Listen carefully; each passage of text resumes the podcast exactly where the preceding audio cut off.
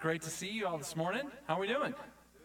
It's been a good morning so far, hasn't it? It's been great to be in God's house, worshiping and lifting Him up and remembering who we are in Christ. Amen.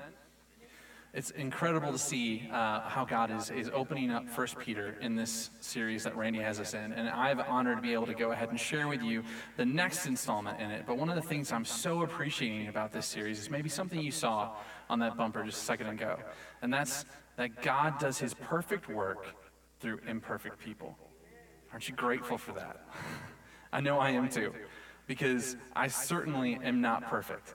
And I'm hoping that God can do some awesome work this morning as we open up His scriptures and take a look at His uh, plan for us on how this can happen in our lives. And, and really, it is a question that I think you know, we can ask ourselves and, and, and actually have some answers for. In fact, Peter is answering that question. And one of the ways that he answered it recently, that Randy went over last week, was in verse 21 of chapter 2. And we're just going to look at that real quick again. It says, For God called you to do good even if it means suffering, just as Christ suffered for you. He is your example, and you must follow in his steps. So God does some of his work, the good work that he has for us, through our suffering, through those things that we face that are hard and difficult and that we don't enjoy. But if we hold on to him amidst them, and if we keep him in the center of what we're doing and who we are, then we can see him take that suffering and use it to grow the kingdom and encourage us and other believers around us. So, I know this holiday weekend, everyone was looking forward to learning about suffering and uh, talking about that. Don't worry, it gets even better. We're going to be talking about suffering in marriage this morning. So, you're welcome. Um, we're going to have a good time. It's going to be great. But in all seriousness, I am super excited to dive into this next topic because what Peter does unfold is how marriage should happen, how it should function. He takes and, and, and outlines and breaks down how wives can be living in, in God centered, God, God's plan for marriage. And so, as we dive into that, I'm going to also be inserting some verses from Paul's letter to the Ephesians and giving us a picture for really what the husband's role is as well. Because I, I, I really feel like today, in this day and age, we are suffering with a crisis in marriage. We're struggling to see what this is. Culture is telling us so many different things of what marriage should be and what we, how it should fill us and how it should work in us. And then we have on the other side of it, we have people who have taken scriptures and misused them to hold them over people in marriage. And we're having people that respond to that as well and say, well, God's view of marriage can't be very good if this is what it is. We have every reason to trust that God, the creator of the universe, who knows us and loves us, created us, established marriage, knows the best way for it to be carried out. And so we have the ability to read this with open hearts, the Holy Spirit alive in us, teaching us the truth that he has for us in the midst of it. And that's what I want to do this morning. Is I want to open up the scriptures and ask God to speak to us, to show us his plan for marriage. Because it's when we unlock that that we're able to really see the power of this institution come alive in our families, in our own lives, in the world, in our community. And even if you're here and you're single, this message isn't something that precludes to you because you have friends who are married, I'm sure. You have people who you need to support, who are around you, who are experiencing this relationship. And being able to point them not to culture's answers, but to God's answers for fixing their marriage or for going through this struggle is something that is critically important. So let's take a second and let's dive into this passage in 1 Peter 3. We're going to read verses 1 through 7. Let's take a look at the whole thing and then we'll break it down and go piece by piece. It says, In the same way, you wives must accept the authority of your husbands. Then, even if some refuse to obey the good news, your godly lives will speak to them without any words. They will be won over by your observing, uh, by observing, excuse me, your pure and reverent lives. Don't be concerned about the outward beauty of fancy hairstyles, expensive jewelry, or beautiful clothes. You should clothe yourself instead with the beauty that comes from within the unfading beauty of a gentle and quiet spirit, which is so precious to God. This is how the holy women of old made themselves beautiful. They put their trust in God and accepted the authority of their husbands. For instance, Sarah obeyed her husband, Abraham, and called him master. You are her daughters when you do what is right, without fear of your husbands, of what your husbands might do. In the same way, you husbands must give honor to your wives. Treat your wives with understanding as you live together. She may be weaker than you are, but she is your equal partner in God's gift of new life. Treat her as you should, so your prayers will not be hindered. So there's a lot for us to unpack here, and we're going to dive right in and take a look at it. It says, in the, as Peter starts off in chapter 3, in the same way. And I always feel like whenever we read scripture and we read something like this and we don't look at what was coming before, we don't serve ourselves well. What we just read a second ago, that verse 21, talking about Jesus' sacrifice for us, Peter goes on to expound on. And he talks about how he gave up everything that he had. He wasn't, he didn't sin, he didn't have anything like that, but he took that on for us so that we would have love, so that we would have hope, so we could have an eternity with him. So he's saying, Peter in here, wives, accept the authority of your husbands in the same way that Jesus came and accepted God's authority and came to earth and gave himself for us. What he's calling them to is a Christlikeness. It may seem one-sided, but let's not forget this is only half the picture. In Ephesians 5:21, Paul goes on to say, "And further, submit to one another out of reverence for Christ." For wives, this means submit to your husbands as Lord, as, as to the Lord, excuse me. For husbands, this means love your wives just as Christ loved the church. This is mutual submission out of a reverence for Christ. We don't really talk about reverence that much, do we? We don't really speak about that in our culture. There's not many chances for us to revere things too often. Maybe if you go to like something like the, uh, you know, Washington and you see the monuments that are there, you might have a sense of reverence. I remember going to the Lincoln Memorial and feeling that. It's a sense that this thing that happened was so great that it changes everything for me right now. It changes my attitude, it changes what I'm doing. We need to revere what Christ has done for us in the same way, so that when I look at my spouse, when I look at Leanne, or when she looks at me, we don't see the stupid stuff that we've just done to each other. We remember the fact that we have been loved beyond our worth by Christ that while we were still enemies with Jesus, he died for us. This is where we find the strength to sacrifice as Christ sacrificed for the, for the church as husbands and as wives to honor and revere and respect our husbands as leading in the home. It's a difficult, difficult task, but God understands that this is a key part of us stepping into His plan and His way of doing it. If we do it well, it's easy. But the reality is, and Peter's pointing this out, even if it's not done well, if we're holding up our end of the bargain and our spouse isn't, we're still responsible to Christ first and foremost to be living in marriage the way that He's called us to. We don't get to get off the hook because of their actions, because our responsibility is first and foremost to Him. I told you this was going to be a hard one. so, why is Peter saying this? Why is God telling us this anyway? This seems unfair. This seems unreasonable. Well, one of the reasons is because we are called to be like Jesus. We are called to live into his example. And what he was called to do for us was not fair for him by any stretch of the imagination. So we have a calling to give up what is rightfully ours for God's glory and for the betterment of our spouse.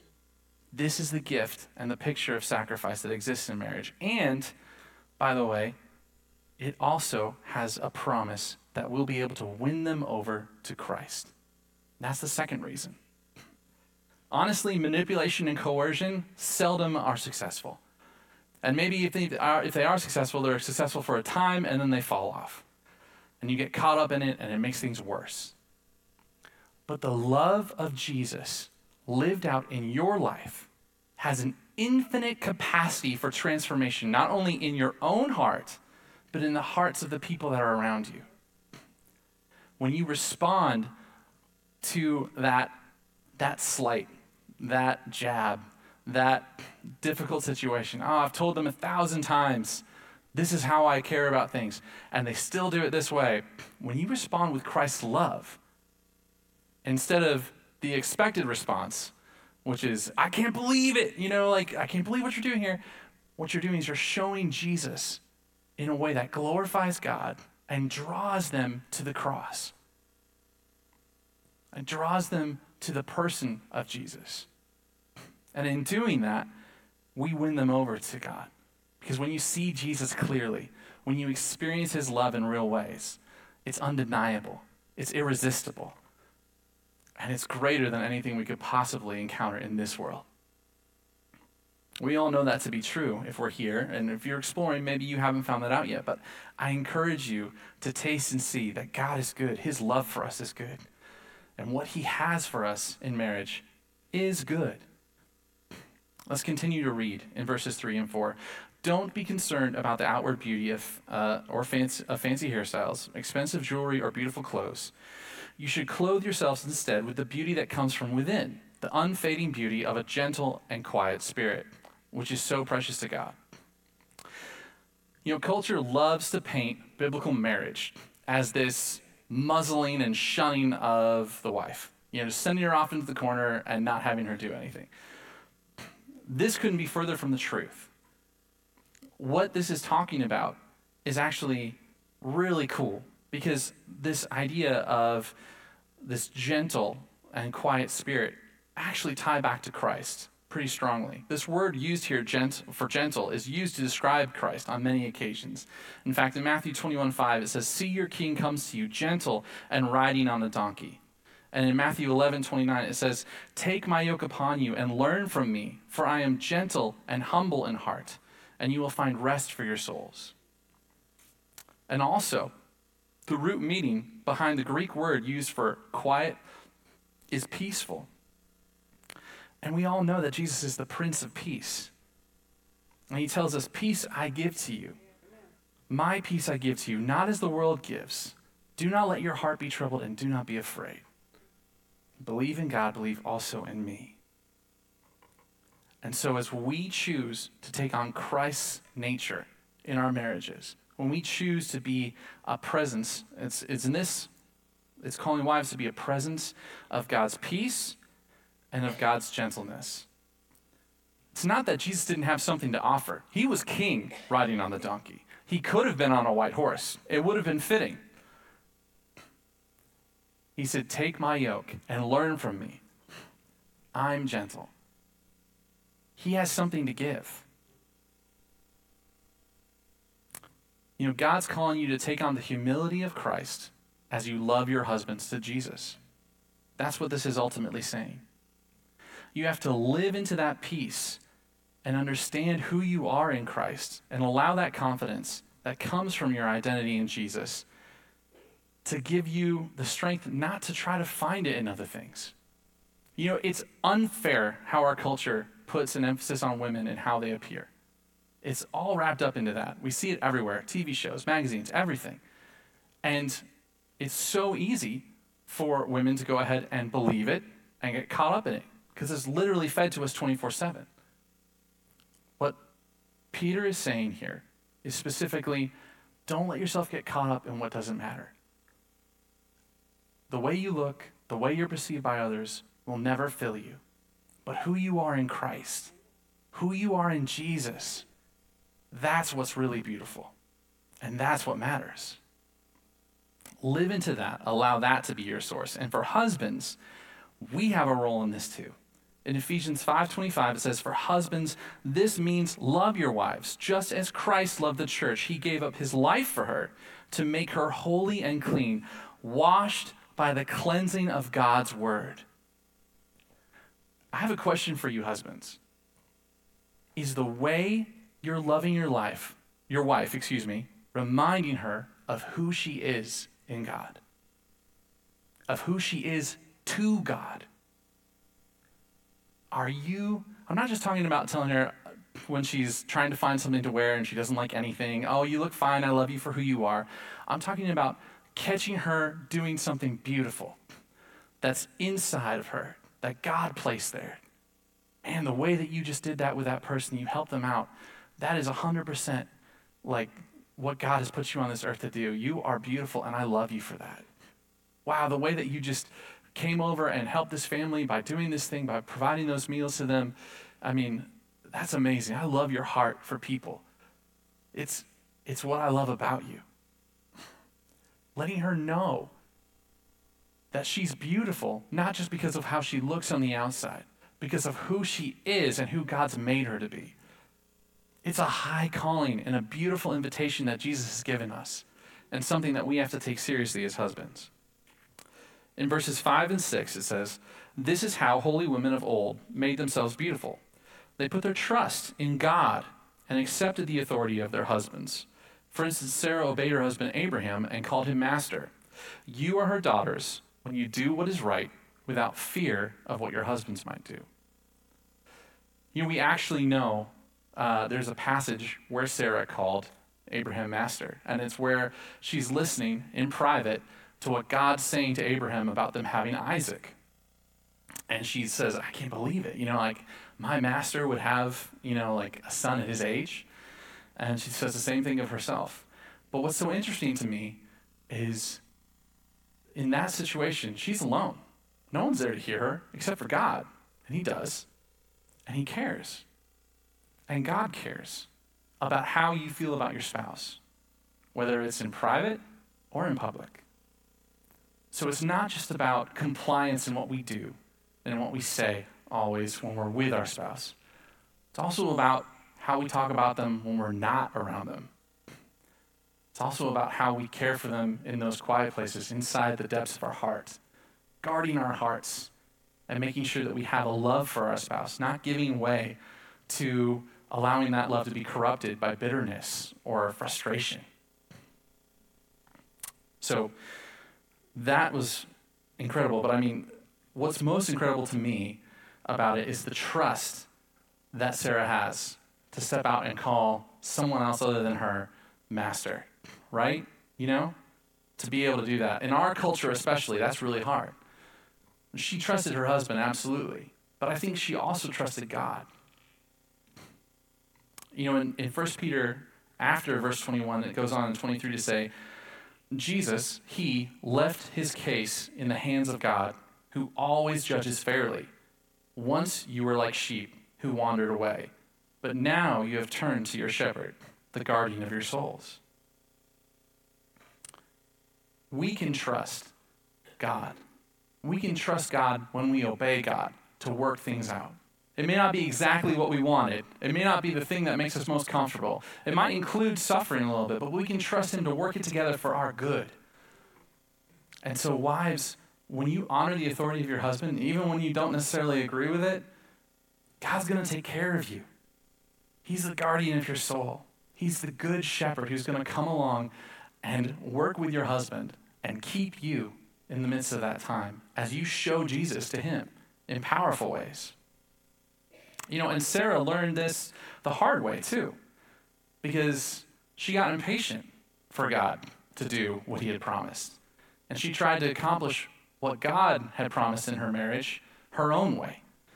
And she asked her maidservant to go ahead and lie with Abraham and have a son, and that was to be the son of promise. We all know the pain and suffering that came from that in that story. She learned the hard way that God's plan for marriage is the best plan for marriage. That when we try to usurp it, when we try to shortcut it, when we try to make it better, we end up just making it worse. So Ephesians 5:33 reminds us again the big picture of marriage.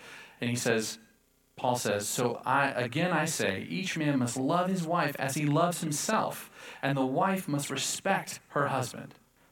Mutual submission through different expressions. Men have a need for respect, and women have a need for love. Me and Leanne, when we got married, we got handed a book called Love and Respect, and I'm so glad that we did. Because literally, it changed our mindset from the square one to helping us to understand what we really were seeking in our relationship together.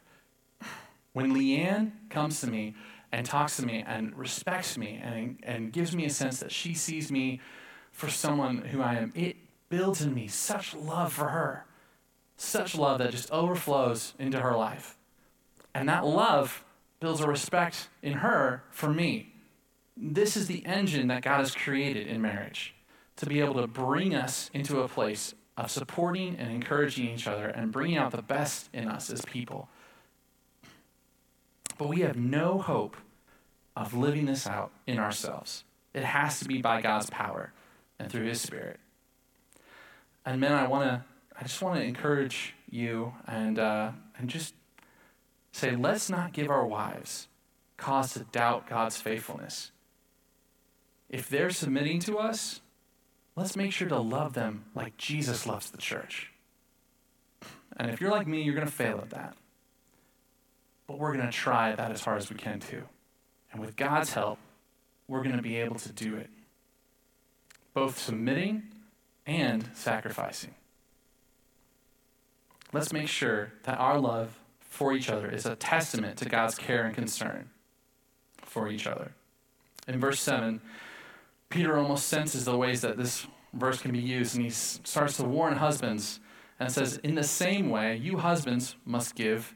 So, again, in the same way, hearkening back to wives, hearkening back to Jesus. You husbands must give honor to your wives. Treat your wife with understanding as you live together. She may be weaker than you are, but she's your equal partner in God's gift of new life. Treat her as you should, so your prayers will not be hindered. We're to honor, understand, and treat our wives as we should. But what does that look like? Well, I think Ephesians sums it up in the most powerful way that I could even think of summing it up.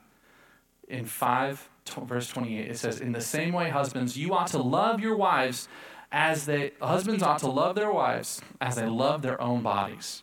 For a man who loves his wife actually shows love for himself. No one hates his own body, but feeds and cares for it just as Christ cares for the church. And we are members of his body. As the scriptures say, a man leaves his father and mother and is joined to his wife, and the two are united in one. This is a great mystery, but it is an illustration of the way that Christ and the church are one. We're to love and understand and be students of our wives the same way we're students of ourselves. We know that when we wake up on a cold morning, what's going to ache, and we know how to make it feel better. We know that if we go for a run, we're going to need to make sure we ice ourselves down. We need to make sure that we're caring for our wife's concerns in the same way that we would care for ourselves. And also remember that if we get this wrong, we're not just getting wrong something between our husband and wife, you know, we're not getting something wrong just in the relationship, but we're sullying the picture that God wants to give us of who Jesus is with us, his church. We're messing that up. This is what God wants to show. This is the mystery that he wants to proclaim in marriage. And we're not allowing that to be proclaimed in a right way. And that's why God takes it personally. If we don't do this well, our prayers will be hindered. And I don't want to come close to that. So it's so critically important that as we enter into this, we do so ready to be in the game and doing our part. Remember, our wives are equal partners in the gift of God's new life. So, what is Peter saying when he calls them weaker? Well, from my study in the Greek here, it's really not a value thing. You know, some women are stronger than some men, sure. Many men are stronger than many women. You know, the strongest man is stronger than the strongest woman. It's just a physical characteristic of who we are as people. You know, another way I've heard it described was from Randy as I was talking through this message a little bit with him, and I thought it was an incredible picture. He said, Think of it like a mug and a teacup, right? Which one's stronger? Obviously, the mug is stronger. Which one's more valuable? Well, oftentimes, the teacup is more valuable. You know, ultimately, both do the same job, but both serve different purposes and have very different qualities. I know that our society doesn't believe this. I know they don't like to talk about this, but it's still 100% true biblically. Men and women are designed differently. We're designed differently. And we did that, God did that. We didn't do that. God did that because He wanted us to complement each other. When man was alone, it wasn't good. And when Eve was brought into the picture, it was good. So, I have lost my place. so, practically, these passages represent what God's plan for marriage looks like. In marriage, we have the opportunity to give up our rights for the good of our spouse and the glory of God. From this place of surrender and personal suffering, that God, this is the place that God glorifies Himself in our love for each other, and He does His perfect work through us as imperfect people. Because we're ready to give up what's rightfully ours, like Jesus did, for the good of our spouse and for the glory of God. In this picture of marriage, we experience the grand work of God in explicit and powerful ways. You know, I couldn't even begin to explain to you the ways that God has used Leanne to build and grow me to the person that I am today.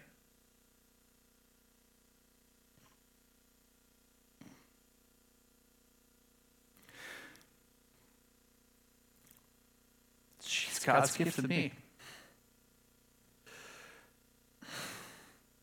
And I'm so grateful for her. I'm so grateful for what God's done through her. I don't want to squelch her. I don't want to go ahead and, and put her on the back burner. I want to lift her up. And I want to support her and love her the way that Christ does. Because what he's done in my life through her gentle and humble leadership in our home. As she's come behind me and supported me and lifted my arms at times, as Moses had his arms lifted and held me up.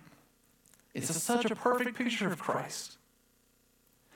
And so I want to be a perfect picture of Christ for her.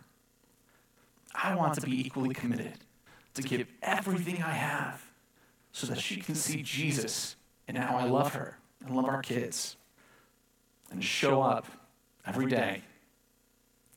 I, I don't. You can ask her. She'll, she'll admit I don't. But I do try. And I think she'd also admit that too. That she sees that I'm working towards that. And we can hold each other accountable in the midst of that. And it's a beautiful thing. You know, it's through this institution of marriage that God has given us a vastly important picture of his creation, redemption, and the whole story of God in the church. One day, there's going to be a marriage supper where we're going to experience union with God together. This is why marriage is under attack from Satan at every level. He doesn't care what version of marriage that we latch onto. It can be a little bit ours, a little bit cultures. It could be all cultures. It could be uh, a bad version of what is in the scriptures as long as it's not God's, He's won. Marriage done God's way is a driving force for the kingdom of God and the gospel of Christ. It's an engine for the glory of God and our holiness. All we have to do to break that engine is simply remove God from the mix. Just taint the fuel a little bit. Now, I got this Holy Spirit. I don't need you. It's not going to go well. That's why we see marriages failing and falling apart, because we remove God and are placing our plans above His. Marriage built around God completes the picture of the Trinity in our imperfect lives. And He becomes the foundation for creating a picture of God's grace triumphing over all of the mess through His perfect love in each of our marriages and lives. So, just speaking to those single people here for a moment, I just want to say a few things. Just because you aren't married doesn't mean you can't experience the fullness of God's love or His presence in your life. Marriage is the fullest expression of the triune God. That's a word that describes God as a trinity. And a trinity means that God's three people in one. It's a mystery. It's, a, it's a, an incredible truth that we find in scriptures. And so we all can reflect God's image as individuals because God is one. But marriage also allows us to reflect God as three in one, as we include the husband, wife, and Christ. So you are just as called as a single person. You are just as called. And it's just as important for you as it is for a married couple to live into God's purpose and plan for your life. So, in closing, I just want to ask you some questions. Whose plan for marriage have you adopted?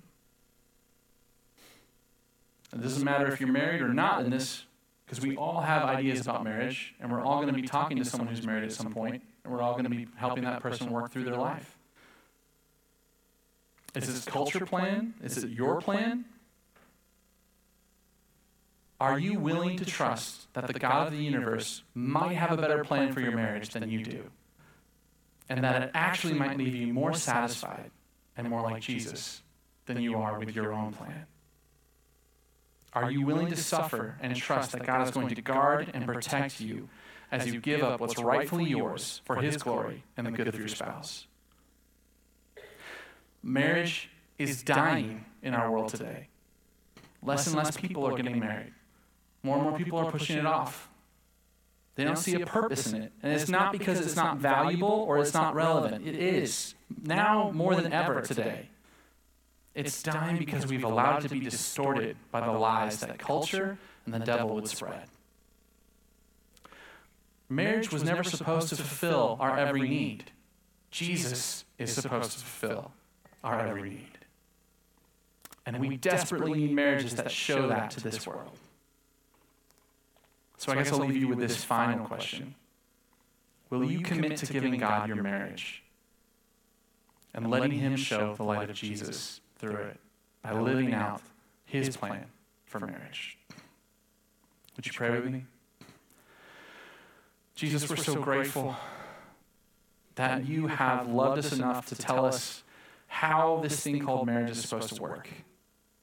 That you've given us a game plan for it that you've cared enough to, to map it out. And, and we just need to be willing, each of us, husband and wife in marriage, to, to lay down what's ours as Jesus did and to love each other with the same love that you've given to us.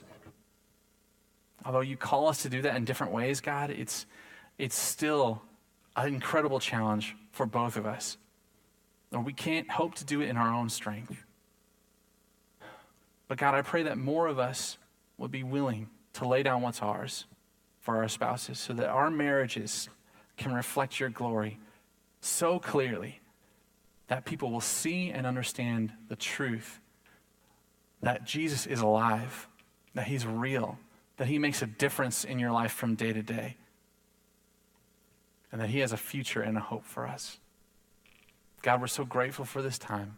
We pray you'd move in it, work in it, and speak to us. It's in your name we pray. Amen.